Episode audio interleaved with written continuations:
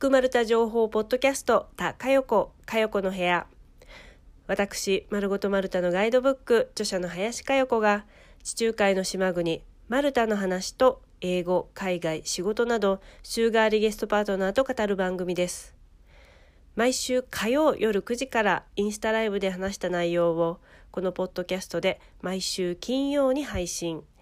インスタライブでしか聞けないおまけトークや、ポッドキャストでしか聞けない私が話すマルタ情報のビフォートーク、アフタートークもあり、インスタライブ、ポッドキャスト、それぞれ楽しんでいただけるコンテンツとなっております。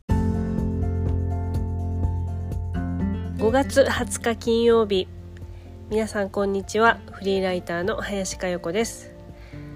ここ最近、雨が降って寒くなったり、そして夏のような暑さになったりと気温の変動が激しいですが皆さんいかがお過ごしでしょうか、えー、マルタでは海に今年初めて入ったよとマルタの友達から連絡が来ました。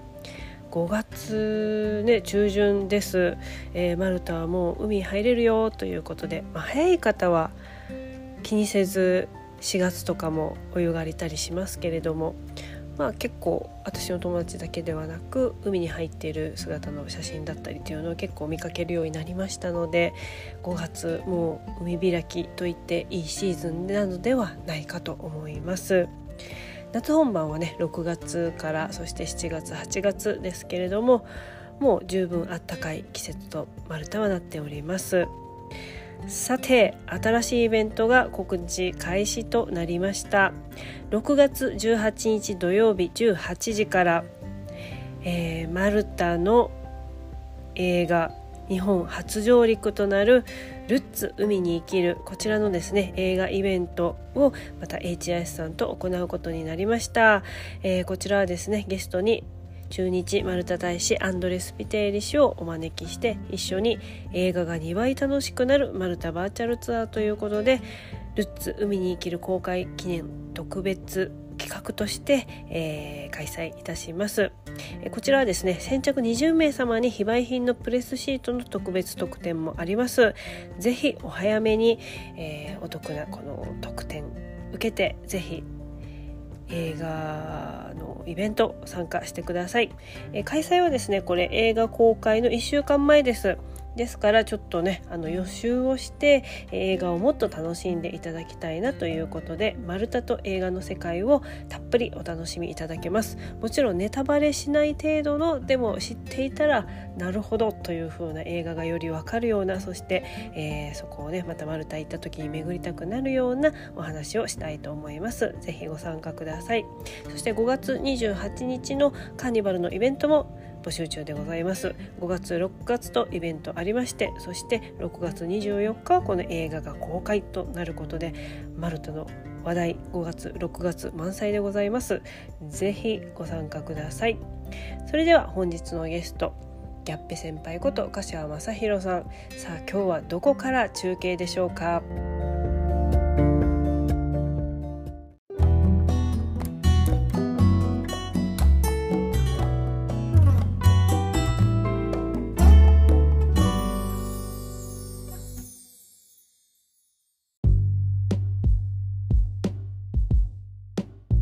えー、今日のインスタライブのゲストは、えー、柏正弘さん、ギャッペ先輩です。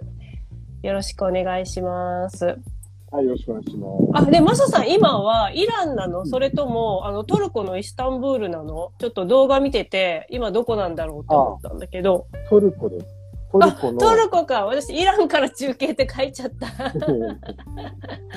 そっかそっか。いや、なんか、前もって言うのは、僕らのほら、流儀に反するじゃないですか。うんいや、マサさん的にはサプライズがきっとあるんだろうなって思ったから動画を見て、あれもしかしてイスタンブールにまだいる？と思ってさ。あイスタンブールではないトルコの中でも。そうですね。あの、カイセリっていうちょっと、あの、トルコのなんか真ん中あたりのところに。カイセリ？へー。カイセリ。ふんふんふんふん。あ、カイセリって入れただけで、絨毯って出てくる。ああ、そうですか。うん、絨毯が有名なところなの？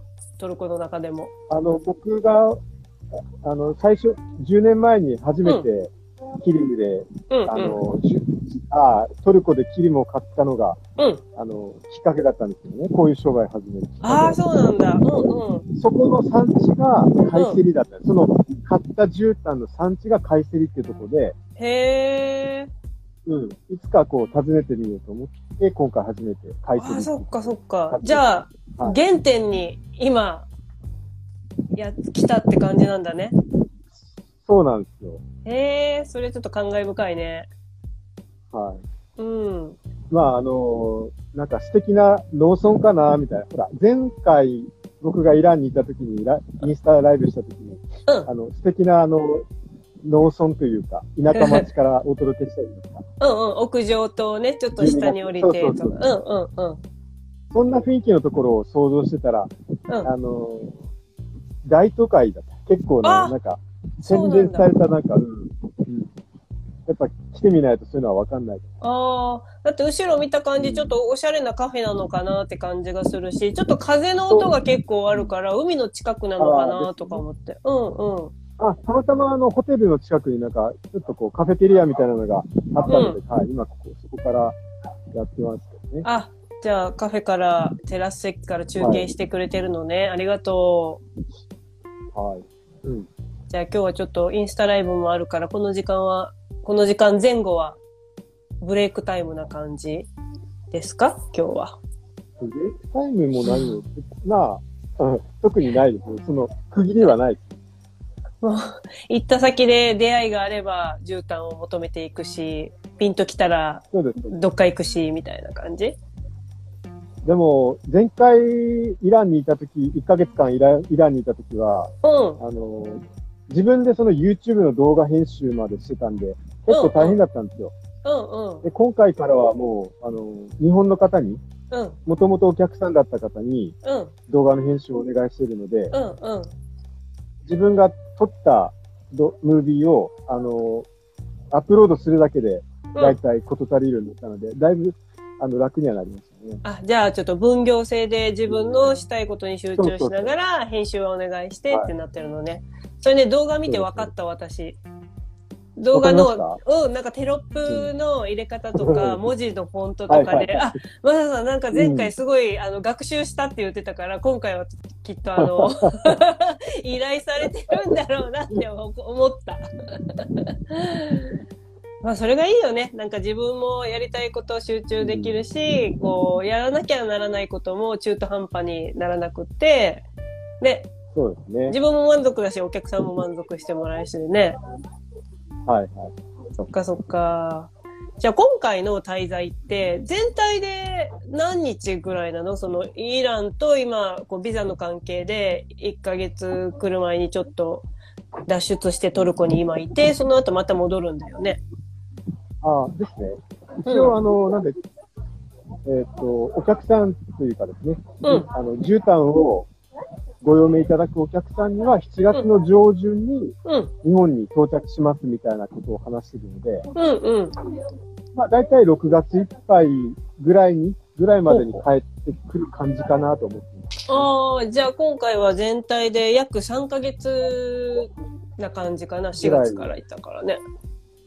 ですね。まあ、でも、途中でもう帰ろうかなと思ったらもう帰りますしね。あ、帰りの、その日帰りの便は買ってないやつだったっけ？買ってないやつです。はいあ、。オープンチケットなんだね。そっかそっか。そうです、そうです。うんはいうん。あ、じゃあそこもちょっと流れに任せて、ちょっと、ピンときたら、あ、もうこのタイミングかなと思ったら帰るって感じ。そうです。あの、今一番楽しみなのは、うあの、成田空港について、ん。うん。日本のあの、なんかな、そ、外に出た時にこう感じる独独特のほら、もわーってあるじゃないですか。日本特有の、うん、うん。湿気のね。この時期、そうそうそう。うん。うん うん。それが楽しみです。前回みたいなさ、さだまさしのコンサートみたいな自分の、こう、まあ、あれはたまたまのタイミングだったけど、帰ってからのご褒美とか楽しみはないの？今回は。ああ、そうですね。ああ、今回は特にないね。なんかもうん。う、何回かここういうのをこうやりとりし、いや、あの、繰り返してるうちに、うん。なんか、うん、次は日本に行くみたいな感じに、今、思ってる。帰。ああ、そうだね。うんなんか戻るよりも、こう、もう両方とも自分のホームであり、みたいな感じだから、次の居場所が、まあ、そうですね。うんうん。はいなるほどね。そっかそっか。あ、さ、先ほどの JW さんから、あの、質問をいただいたので読み上げます。イランとか危険はないんですかって。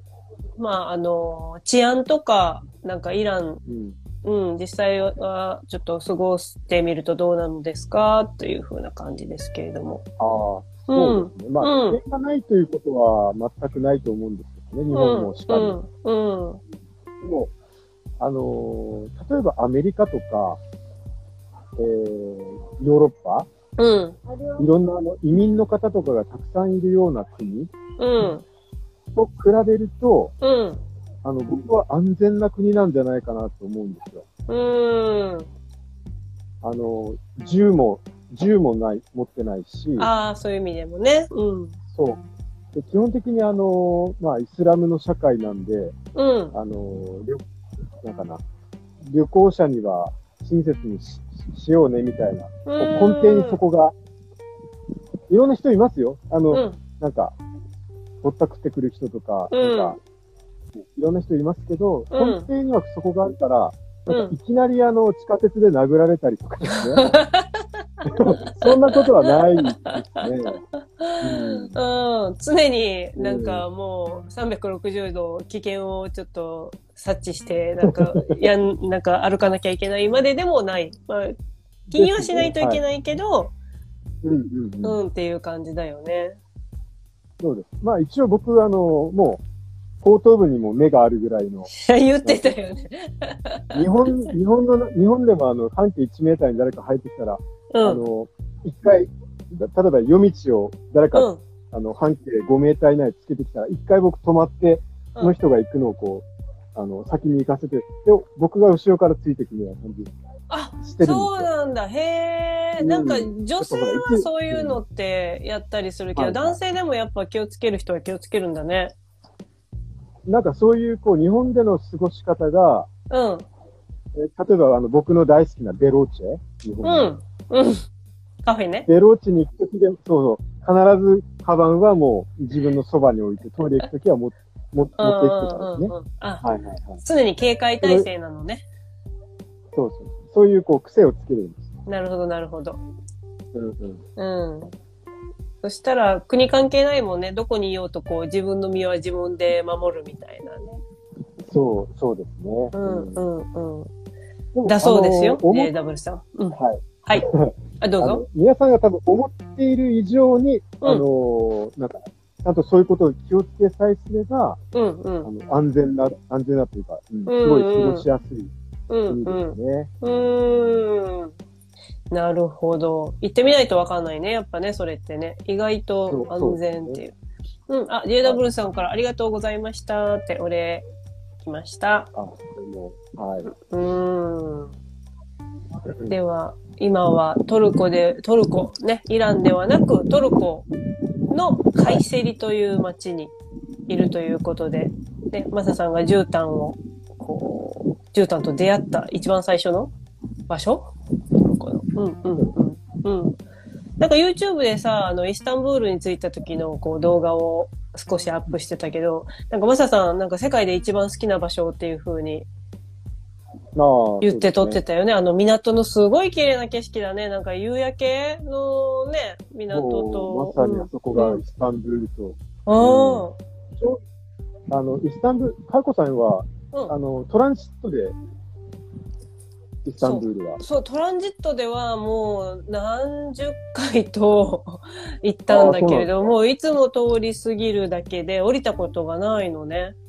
うん。ああ、あの、その YouTube で、あの、映像を流してたあの場所っていうのは、もう本当にトル、トルコ自体が、なんていうか、その、えーっと、ガラタ、えーっとね、エミノニュっていうその場所があるんですよね。あそこのうん。港。うんあの。あそこがちょうどアジア、アジアサイドとうん。ヨーロッパサイドが、うん。こう、出会ってる場所なんですよ。へえ。で、この間にこう、ボスフォラス海峡というのがこう、あるんですね。ほいほい。うん今検索しております。うん。そうそうそう。で、あのーこっち、その境目あたりに、うん。例えば、なんか、えーアヤソフィアとか、えーうんうん。ブルーモスクとか、その世界的に有名な観光地がもう、ガッと固まってるんですよ。ああ、すごいね。うん本当だ。いろいろ。なんか、海を隔てて向こうに乙女の塔とか、なんかいろいろ。そうそうそう。うん。へえ。だから、あの、オスマントルコのうん。偉い人たちが、そこに住んでたんです。ちょうどそこの、うん。一番、なんかな、敵からの侵入をうん。防げるうん。鉄壁の場所なんですね。イスタンブールっていうのはその昔から。ほで、それがあの、例のココンスタンティノープルの陥落っていう話になるんですけう。ど。うんうん。まあ言ってたね。そうそう。だから、1453年まではそこが、うんあの、えー旧ローマ帝国、東ローマ帝国だったんですけど、うえーん。ーオスマントルコに進められて、そこからうんイ。スラムの、えー社会に変わるっていう。うわ歴史の交差点やね。そうそれはすごいね。なんかさ、うマルタのバレッタみたいって思った。マルタのバレッタも、そうは、オスマントルコから、えっ、と、攻められるところで、こう城壁で、しっかりと町を建てて、っていう風なんで、鉄壁の守りを、はいうん、っていうところでやってたから。で、そっか。まあ、うん。それで押し返すんですね。そうそうそう、マルタはオスマントルコに勝ったのよ。あの、激戦の末。でもそれがさ、やっぱりそこはいでもし負けててオスマントルコが勝ったら、マルタもこのイスタンブールのこの地と一緒で、キリスト教からイスラム教に変わって、すごい文化変わったんだなと思うと、なんかそのすごい戦いだったんだな、なんかね、歴史の転換点。そうねうん。っていう可能性の共通点を今感じました。うん。うん。そうですね。あの、で、マルタ、まあ、マルタはね、あの、結局守ったっていうことだったんでしょうけど、うん、うん。例えば、あの、トルコからヨーロッパ側ってあるじゃないですか。えートルコからヨーロッパブルガリアとがか。あ、はいはいはい。トルコの、ジョーうんジアとかあっちの方かな。ジョージアは、違うかジョージアはまあちょっとあの上、ちょっと違うか。うんうんうん。うん。えっ、と、ブルガリアとかハンガリーとか、あ、はいはいはい。あの、もうちょっと行くと、あの、東欧って言われるような地域、うクロアチアとか、うん。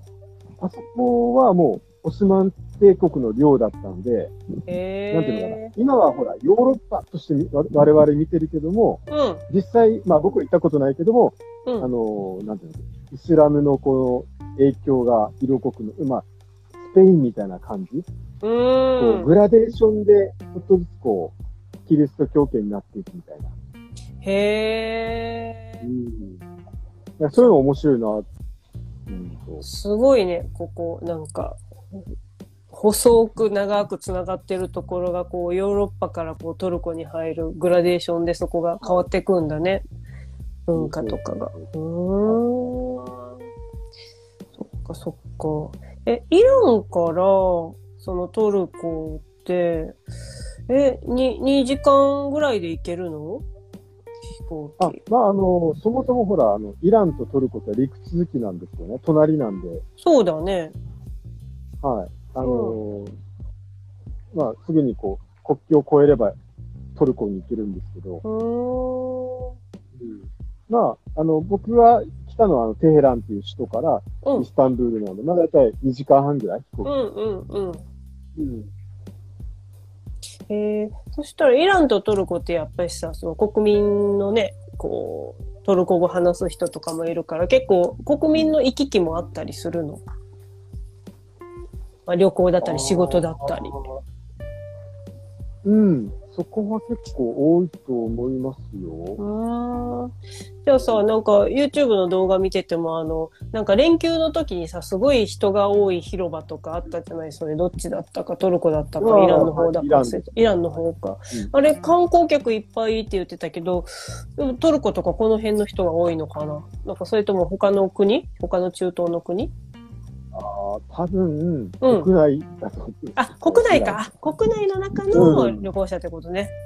なるほどね。イランも大きいもんね。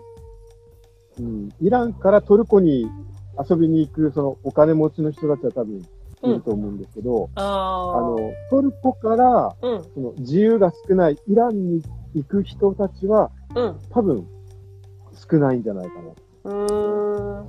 なるほどね。な。わざわざ、うん。わざわざイランに行くのかいみたいな多分感じ。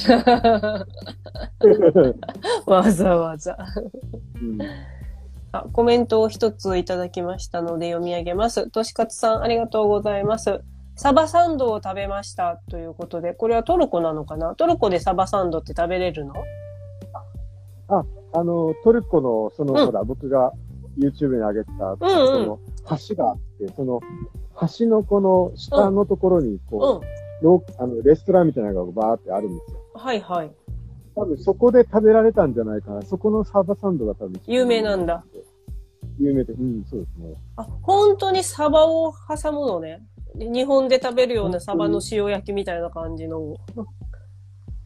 結構、はい。もう僕も、あの、そんなに食べないけども、はい。うんサバサンド。うん、今検索したらさ、本当にサバの塩焼き定食に出てきそうな サバ一匹をガーンってサンドイッチ、うんパンに挟んで、あとはなんか、うーんと、レタスだったり、大葉だったり、うんうん、ピクルスとかと一緒に挟んで。えー、美味しそうだね。えー、としかさん、美まあ味しかったですか、どうでした？あ、のりしけさんありがとうございます。ボスポラス海峡のあたりにある露店で食べましたって。わかる？マサさん。ボスポラス海峡。あ、ボスフォラス海峡っていうのは、その、さっき言ったとこ？うんうん。そうそう、そこ、そこのこと。はいはいはいはいうーん、そっか。いや、あそこ綺麗だからなんかずっと痛くなるよね、そのまんま。あの辺プラプラしてあそ。こは、うん、なんか、もう本当に、うん、あの、昔から、うん、なんていうのかな。まあ、これはイメージ的なことで話されることもあると思うんですけど、うん。文明の十字路っていうのは昔からトルコを言われてたので、うあそこに、あそこにいろんな国から、うん。アルメニアとか、いろんなギリシャとか、イタリアとかから船が来て、そこ、あの、あの場所からいろんな、また、とこにこう散っていくみたいな。うーん。うん。だからいろんな人たちがいてなんか面白いですよね。アラブ系の人たちもこういるし。はいはい、はい。まあ空港みたいな感じですよね。カタールの空港みたいな。へえ。もうハブの拠点なんだね、ここはね。うん。うーん。そっか。なんか一週間ぐらいトルコはいるって言ってたけど、じゃあ、今週はなんかトルコで過ごして、ちょっともうここまでかなと思ったら、パッとまたイランに戻る。そうですね。一うん応今回あの、まあ本当さっきなんですけどね。うん、さっきそのカイセリのとこ、カイセリで、うん、その僕が今やってる絨毯クエストっていう、あうん。の、いろんな絨毯を、まあ、ひたすら。追い求めて紹介するっていう。はい。それがさっき、あの、動画撮ってきたんで、おー、お疲れ様です。はい。だから、次の年を、次の年回ってる間に、その前の年をうん、アップして、まあだから、昨日イスタンブールアップして、うん、2、3日したら、うん。うん、また。次書いてるのがアップする。そうそうそう。なるほど。いいペースだね。そうですね、今のところは。うんうんうんうんうん。そっか。えーじゃあトルコでもう一件、もう一、二件なんか見つかったら、絨毯クエストして、満足いったら、戻る。そうですね。あうの、ん。なんか、もうトルコに出国したら、ちょっとこう、なんか、外に出るっていうか、あの、すこの、やっぱ、どうしてもですね、比較してしまうんですよ。イラン、今まで1ヶ月いたイランと、うん。やっぱトルコっていうのはもう、で、やっぱりあの、自由があるんですよね、トルコっていうのは。ああ、トルコっていうか、そあの、うん、あ、だから、トルコに自由があるというか、イランはやっぱりこう、硬いというう。か、うんうん。ちょっと、厳しいとういうんか、うんうん。うんイランにいるときはそこまで感じなかったんですけど、で出てみて初めて、うん。うん。女性はスカーフしてる人も、あうの、んヘジャブしてる人もうん少ないし、うんうん。お酒は普通にみんな飲んだりし、うんうんみたいなことですね。そっか、でやっぱ何よりやっぱうんうん。うん。あ、あ、ごめんなさい。いいよ、どうぞ。何より？そのね、視線がね、やっぱきついんですよ、イランは。ほあのーあんまり多分いないから、こっち、あの、日本とかの人が。ああ、自分に対する視線。そう、うん。好奇の目というか、はいはいあはい。の、やっぱじろじろ見られたりとか、うん。あるんです。へえ。それがトルコはもう全然、なんか、ないお感じじゃ。あ、うんうん。じゃあ、いろんな意味で、こう、その中にいたら、まあこんなもんかなって思ってたけど、出てみて初めて、あ、あれは結構制限されてたというか、ぎゅっとなってた部分があったんだなってことで、うんちょっと開放感というか自由度が増したなっていうのを感じる。なんかイメージ的に言うと、うんうん。あの、春になったって感じ。トルコに来て、それまで結構、あ 冬。の寒い、寒い中にいたけど、うん隣の国に移動したら、あ、うん。もう、雪は溶けたのね、みたいな、そんな感じで。あ 冬の寒さ、厳しさを乗り越え、いつの間にかこう、暖かさを今感じるようになった。はい。そのくらいの違いがなんかあります、そっかそっか。楽しいね。なんかね、比較できるってね。なんかおた、お互いのね、国の良さと違いもわかるしね。うん。はい。一回トルコに出たらそういうこう自由を感じてしまったので、うん。あのー戻れるかしら？一回僕考えたんですよ。いや、あの、こちょっとトルコに来たから、せっかくだから、うん。あの、マルタでも飛んでみるかなとか。おおあと一歩だもんね。ですです。もう、ね。ホップ、ステップで、ね、うん。いや、もう3時間ちょいぐらいで行けるからさ。あ、そんなもんですか？うん。3時間か確か4時間かかるかかからんかったかな。でもすぐだよ。うん。でちょうどほら、あの、僕去年、あの、ローマ、ローマ人の物語を読み終えたっていう話しはいましたよね。はいはいはい。うん。だから、まあ、ローマ、だからや、僕の中でやっと、うんあ。の、あっちのローマっていうか、あの、ヨーロッパ世界に関わることが、やっとできるようになあったやっとね、その章というか、世界にとりあえず、うんその、ローマ帝国のあの世界の、うんえっと、地図見て、うん。チュニジアとかいいんじゃないかなとああ、いいと思う、いいと思う。思う。うん。私もそっち方面今度行こうと思うもん。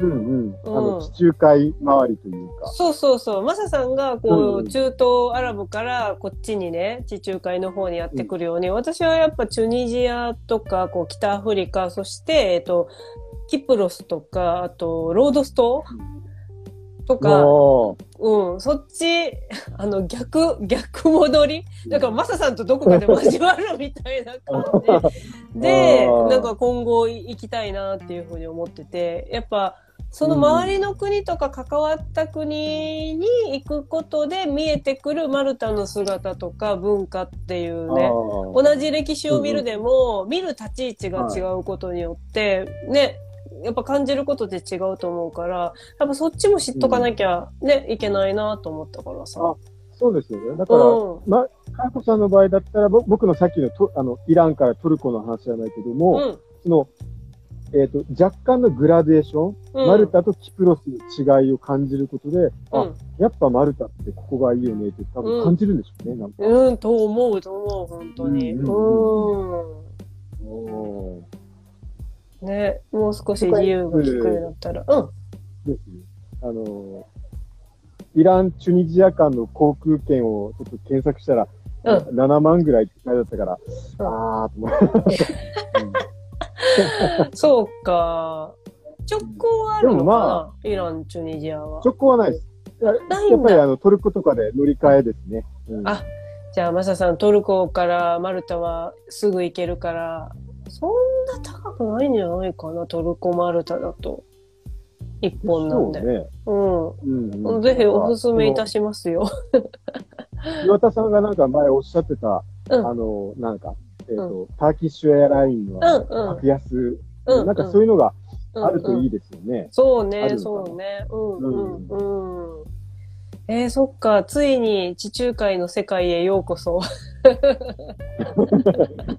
いや、でもほら、なんかこうやって、あの、日本から地中海を見たら、うん。本当まあ僕とかもカスピ海ってなんか、カスピ海とか黒海とか、うん。なんか、言うは安しというか、うん。行くと、もう、すごいじゃないですか。うん、あの、カスピ海もほら、あの、な湖みたいな形で、うん。ああ、これやっぱ海やんって思いますよね。そうね。そうね。うんうん。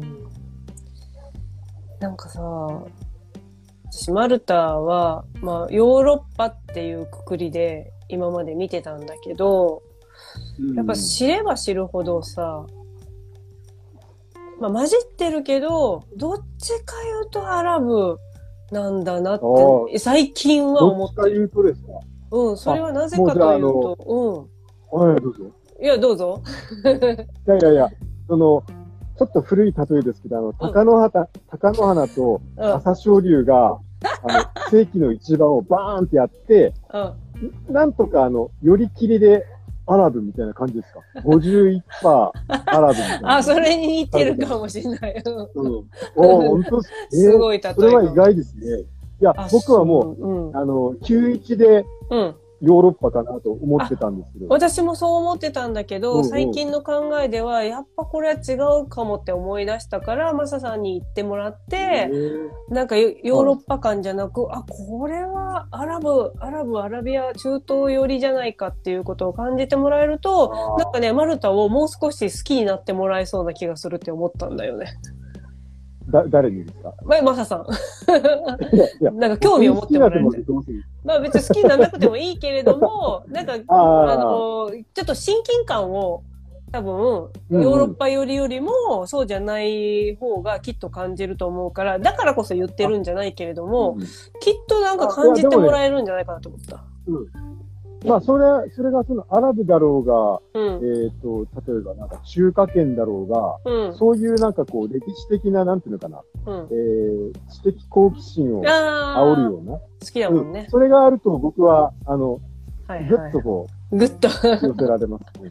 マルタマルタも歴史の交差点と言われておりますので、まさにうんマサさんが行かれた、えー、カイセリのちょっとね、うんポイントと似てるので。あ、でね、マルタがね、その、なぜアラビア寄りかというと、ちょっと言語の話になってくるんだけど、あの、マサさんペルシャ語習ってて、私マルタ語を4月から学んでてっていうふうにさ、お互いたまたまタイミングよく、こう、第三言語をうんなんかね、オンラインで学び出したみたいなところじゃん。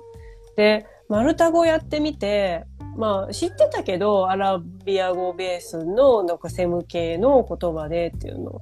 なんかね、学べば学ぶほど、ヨーロッパじゃないって思って。えー、うん。で、実際に、えっ、とね、イタリア人がマルタ語を聞いても、やっぱ何言ってるかわかんないんだって。なんか話してる感じは、鉛はイタリアっぽいんだけれども、はい、でも文文法とか言葉とか全然ほとんど違う。まあ似てるのはあるんだよね。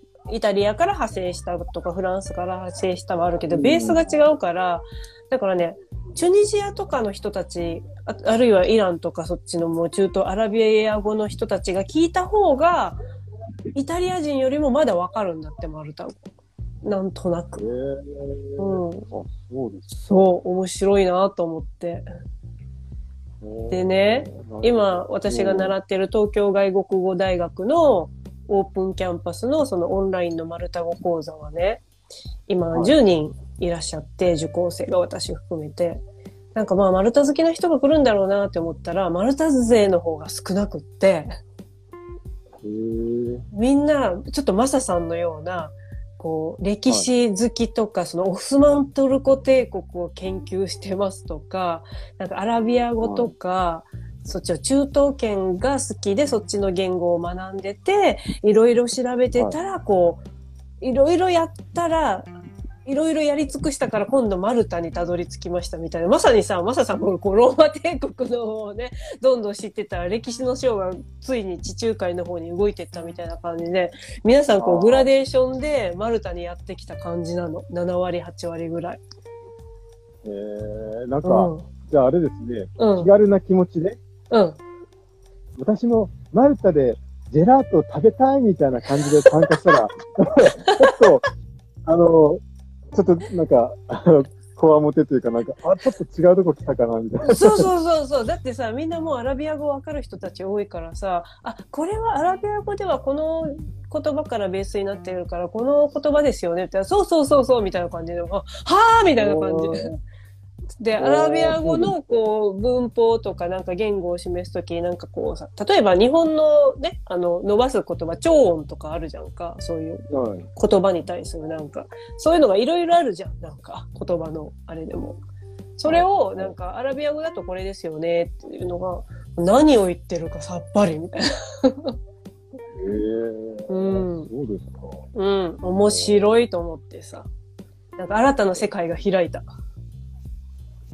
ああ、でも、それだって、かよこさん初めてほら、マルタに行かれたのは2012年でしたっけ？うん、あの、留学されたのは。はい。10年でやっとそ、そこの、こう、あの、やっぱ、なんていうのかな、実際にこう、関心、興味関心を持って、うんある程度こう、なんていうのかな、掘り下げていかないと、そこにたどり着かないっていうことだったんですね、じゃあ。ねと思って。うん。うん。まあその、マルタの情報をこう発信してる人が少ないからっていうのもあるのかもしれないですよね。うん。うん。そうね。あとは、私がずっと避けてきた、なんか、独学でどんなに頑張ってもなんかわけわからんし難しいし、なんか読みはなんとなくできるようになったんだけど、こうね、よく行くし、なんか言ってるこう耳にして、あ、こういう風な、あの、法則で、こう読むんだっていうのは自分でなんとなく分かってたから、そこはクリアしてんだけど、もうね、文法の単語はもう、もう全然、もう英語と全然違う。うんあ、そうですか。全く。えうん。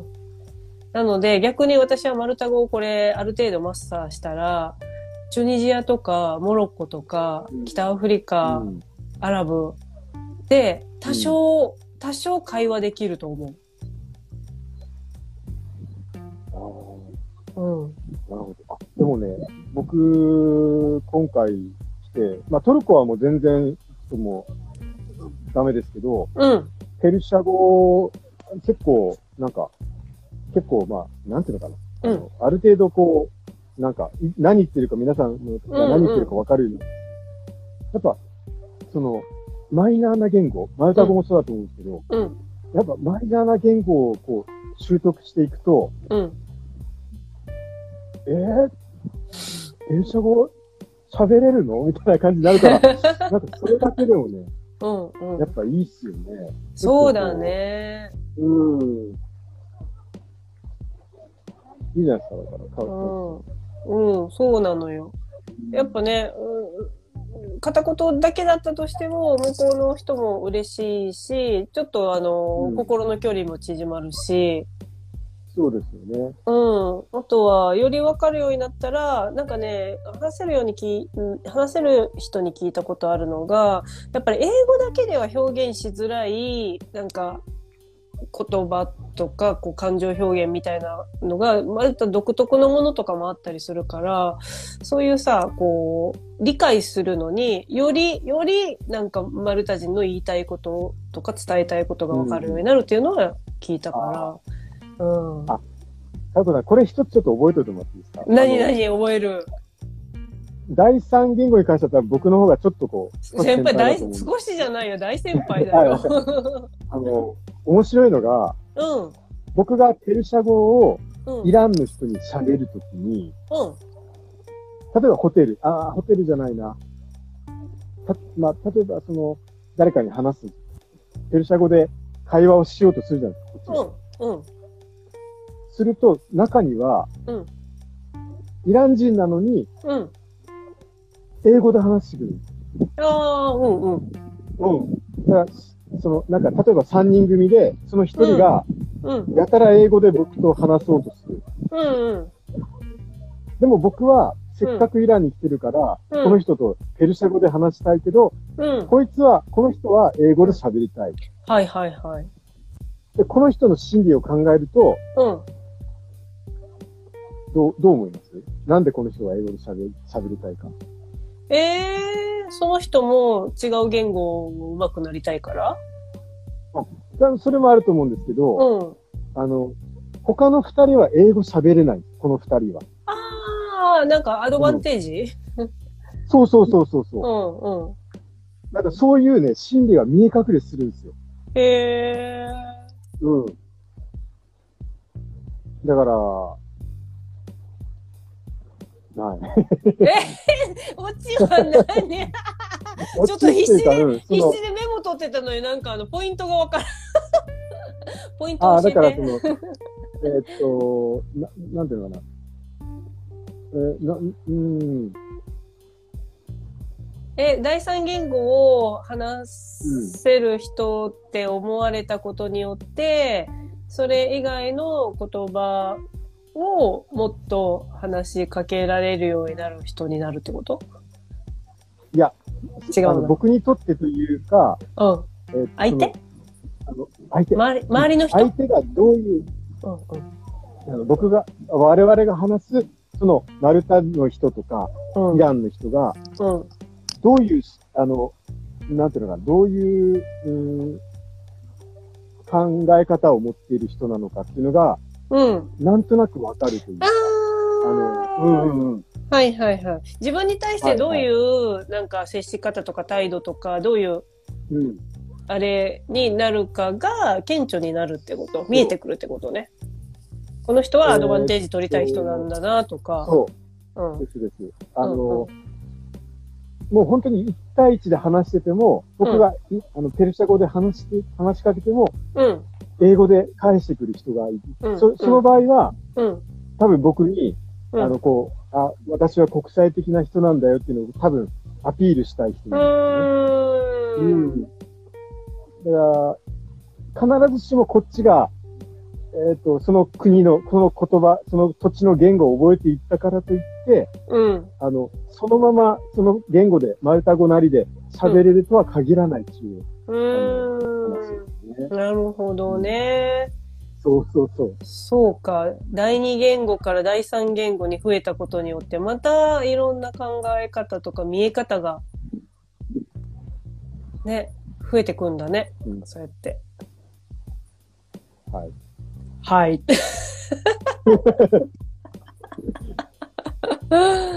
第三言語の先輩。ね皆さんなんか、第三言語習ってますか？英語以外に。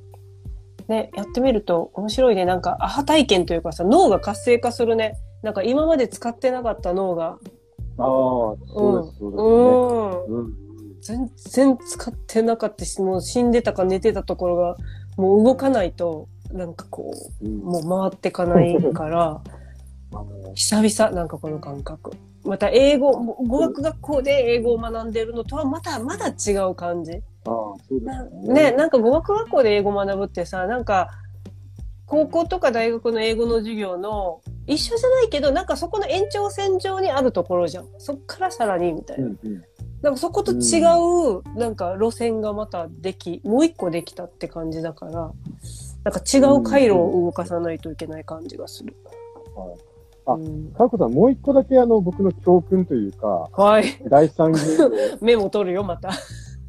第三言語は、うん。えースーパーマリオブラザーズ3のほう。羽である。はい。葉っぱか。え知ってます？葉っぱの武器がどう使えーっとですね、スーパーマリオブラザーズをやったことがないです。あ、やったことない。あ、あの、有名なのはなんか、キノコ食べると大きくなるってのは多分、あーはい皆はいはいはいなんか星、星をやったらキラキラってなるやつとか。無敵になるとか。うん、そうそうそうそう。スーパーマリオ3では、うん、あの、タヌキの葉っぱかなんかをパーンと食べると、うん。あ空が飛べるようになるか見たことあるかも、CM とかで。なんか、うん。あの、尻尾、ポーンってタヌキの尻尾生えて、ヒューンみたいな。そうそうそう。うんうんで、あの、ほら、ああいうゲームって基本ほら、あの、横スクロールで地面をこうジャンプしてこういうゲームじゃないですか。うんうんうん。右に行く、あえっと右にこうずっと進んではいはいはいはい。でも、スーパーマリオ3っていうのは空を飛べることにななることによって、うん。一応その、なんていうのかな、この空に、空にまたこう、ワールドがあるんですよ。なんかちょっとした、なんていうのかな、攻略すべきあの、コインが、もう、普通の画はいはい。あ、そ面上ではれはわかる。それはわかる。うん。飛んでいったら、あの、コインがあるとかですね。うだんうん。からなんか、第三言語を習得すると、うん。そこの、この空に飛んで、うん。ちょっとわかりづらいな、それ。ごいめんなさやーいやーわかるわかるわかる。意味がわかる。い。しました？うんうん。ちょっと違う世界に行って、ボーナスステージではないけれども、また違う世界のところで違うことを体験してっていうことの、今まで見えなかった世界が見える、そうそうそう。うん、あの、普通に今まで、あの、例えば旅行とかで行ってて、うん。行ってた世界なんだけども、うん。あの、こっちが見えるようになるっていうあ、か、うん。わかるわかる。うんうんうん。うんうん。はいはい。うん。こっちもう一個あったんやっていうところがパーンとこうさ。そううんうん。うん。あ、今の例えばそう丸太語でわーって書かれてた、うん。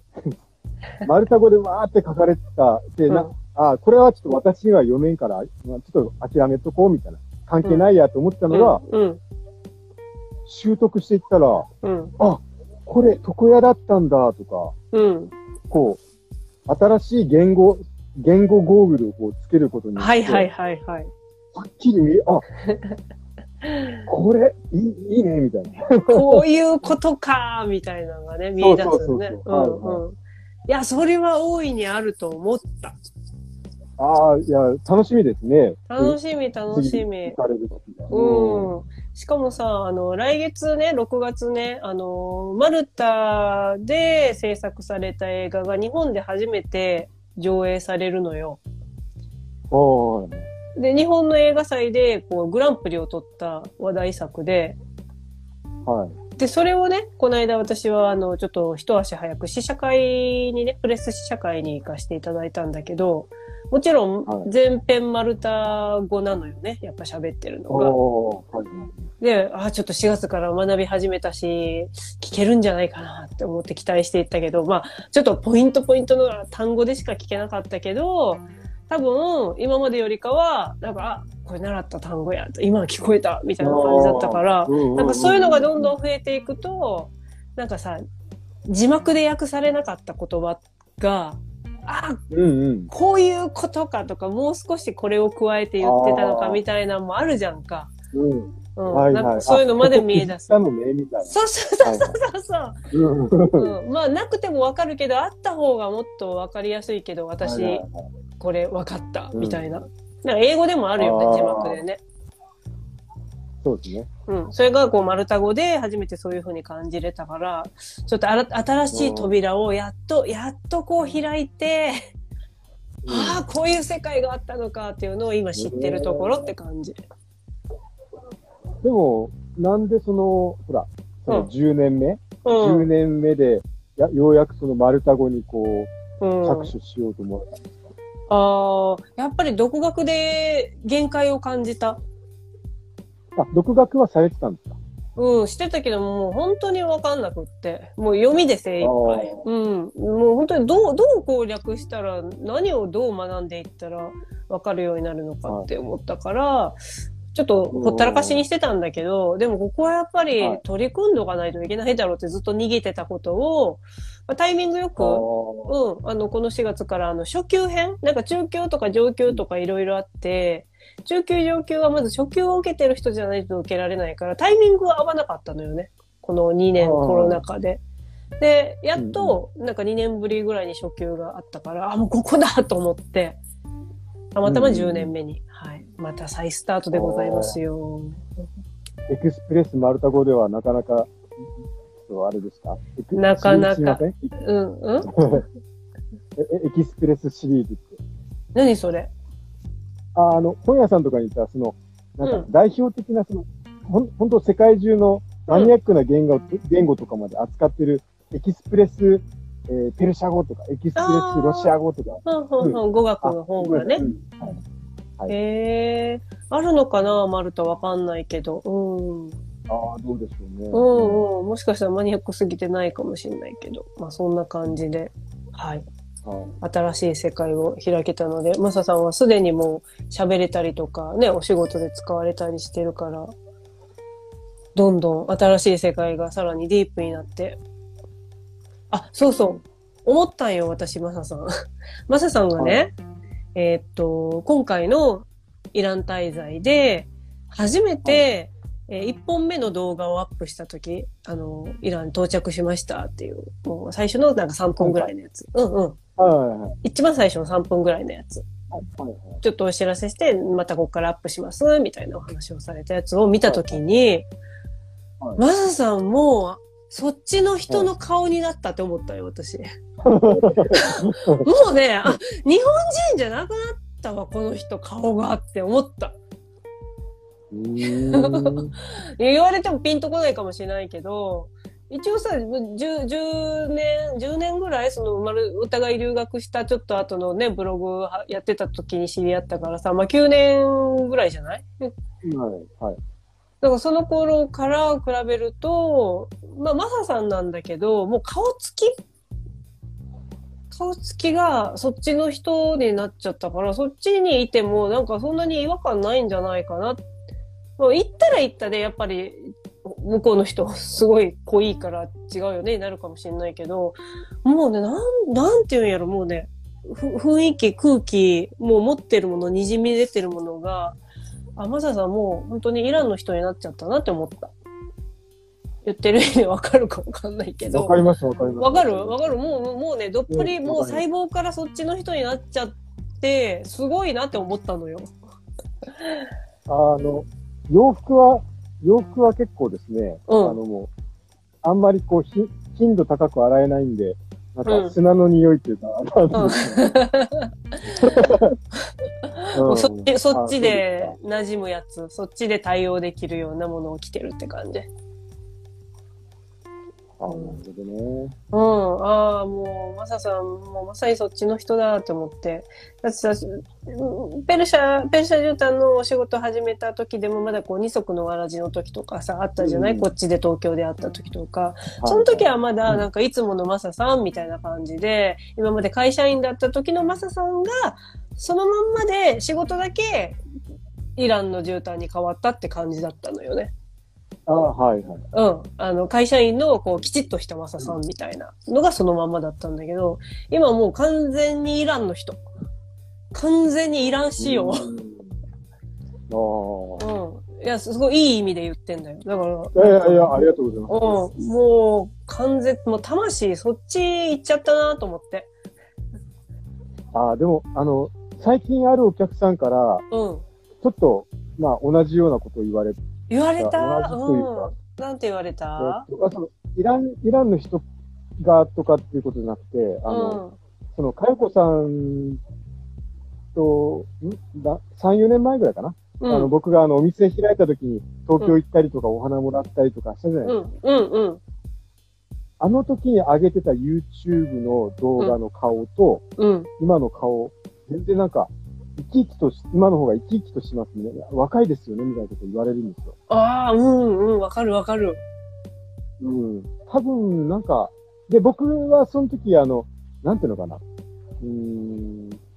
まあ、100%この、今の、なんか、イランとかにこう、コミットしてなかった、コミットしなかった、したいけど、うん。あの、こっちの生活を、生活の糧を稼がないといけないからうん、軸足はやっぱちょっと残ってるから、うんなんかそれもある、あったんでしょうかね。うーん。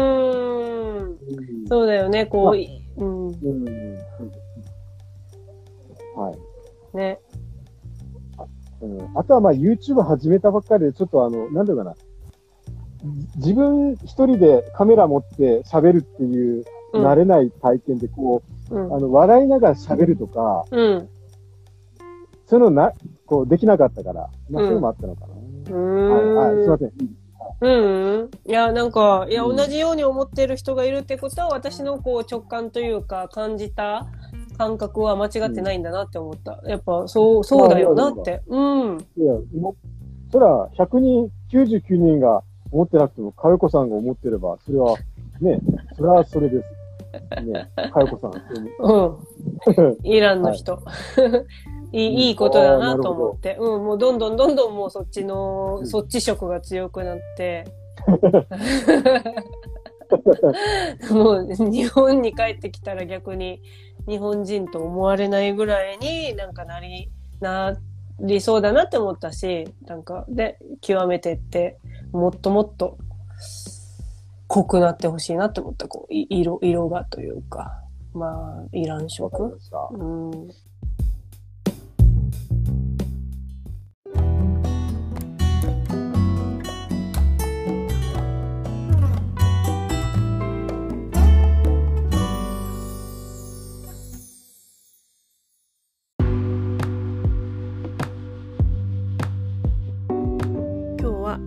マルタとは関係ない話をちょっとさせていただこうかなと思います。うん記録として今何を思ったかなんか大切なことをちょっと残しておきたいなと思ってで大事な言葉をシェアしたいなと思ったので、えー、そのようにいたします。ゴールデンウィーク明けすぐえー、友人の旦那さんが亡くなられました。えー、癌でした、えー、友人の旦那さんと友人と私の3人で、まあ、仲良くってで、まあ、ここ最近はなかなか会えてなかったですけれども二十歳ぐらいからの知り合いなんですね。大学時代から知っていてで私は愛媛だったんですけど友人と友人の旦那さんはその頃から付き合っていて東京でで友人が私のいる愛媛に遊びに来たりうちに泊まりに来たり、まあ、家族ぐるみの中で。で私は、えー、東京に遊びに行ったらその子のお家に泊まらせてもらったり。でその彼と付き合ってる頃は、えー、彼氏と私の友達が、えー、住んでるところに一緒に泊まらせてもらったり。で一緒に遊んだりなんかもした仲だったんですね。でみんな同い年で478ちょっと若いですよね。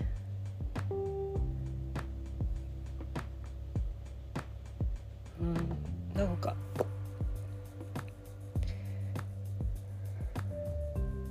友人の方がもちろん悲しいと思うし大変なんですけどうんなんか友人のことを思ったり友人の旦那さんのこと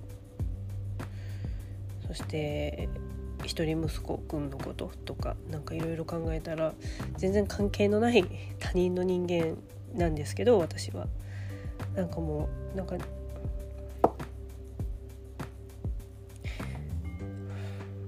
涙しか出てこなくって。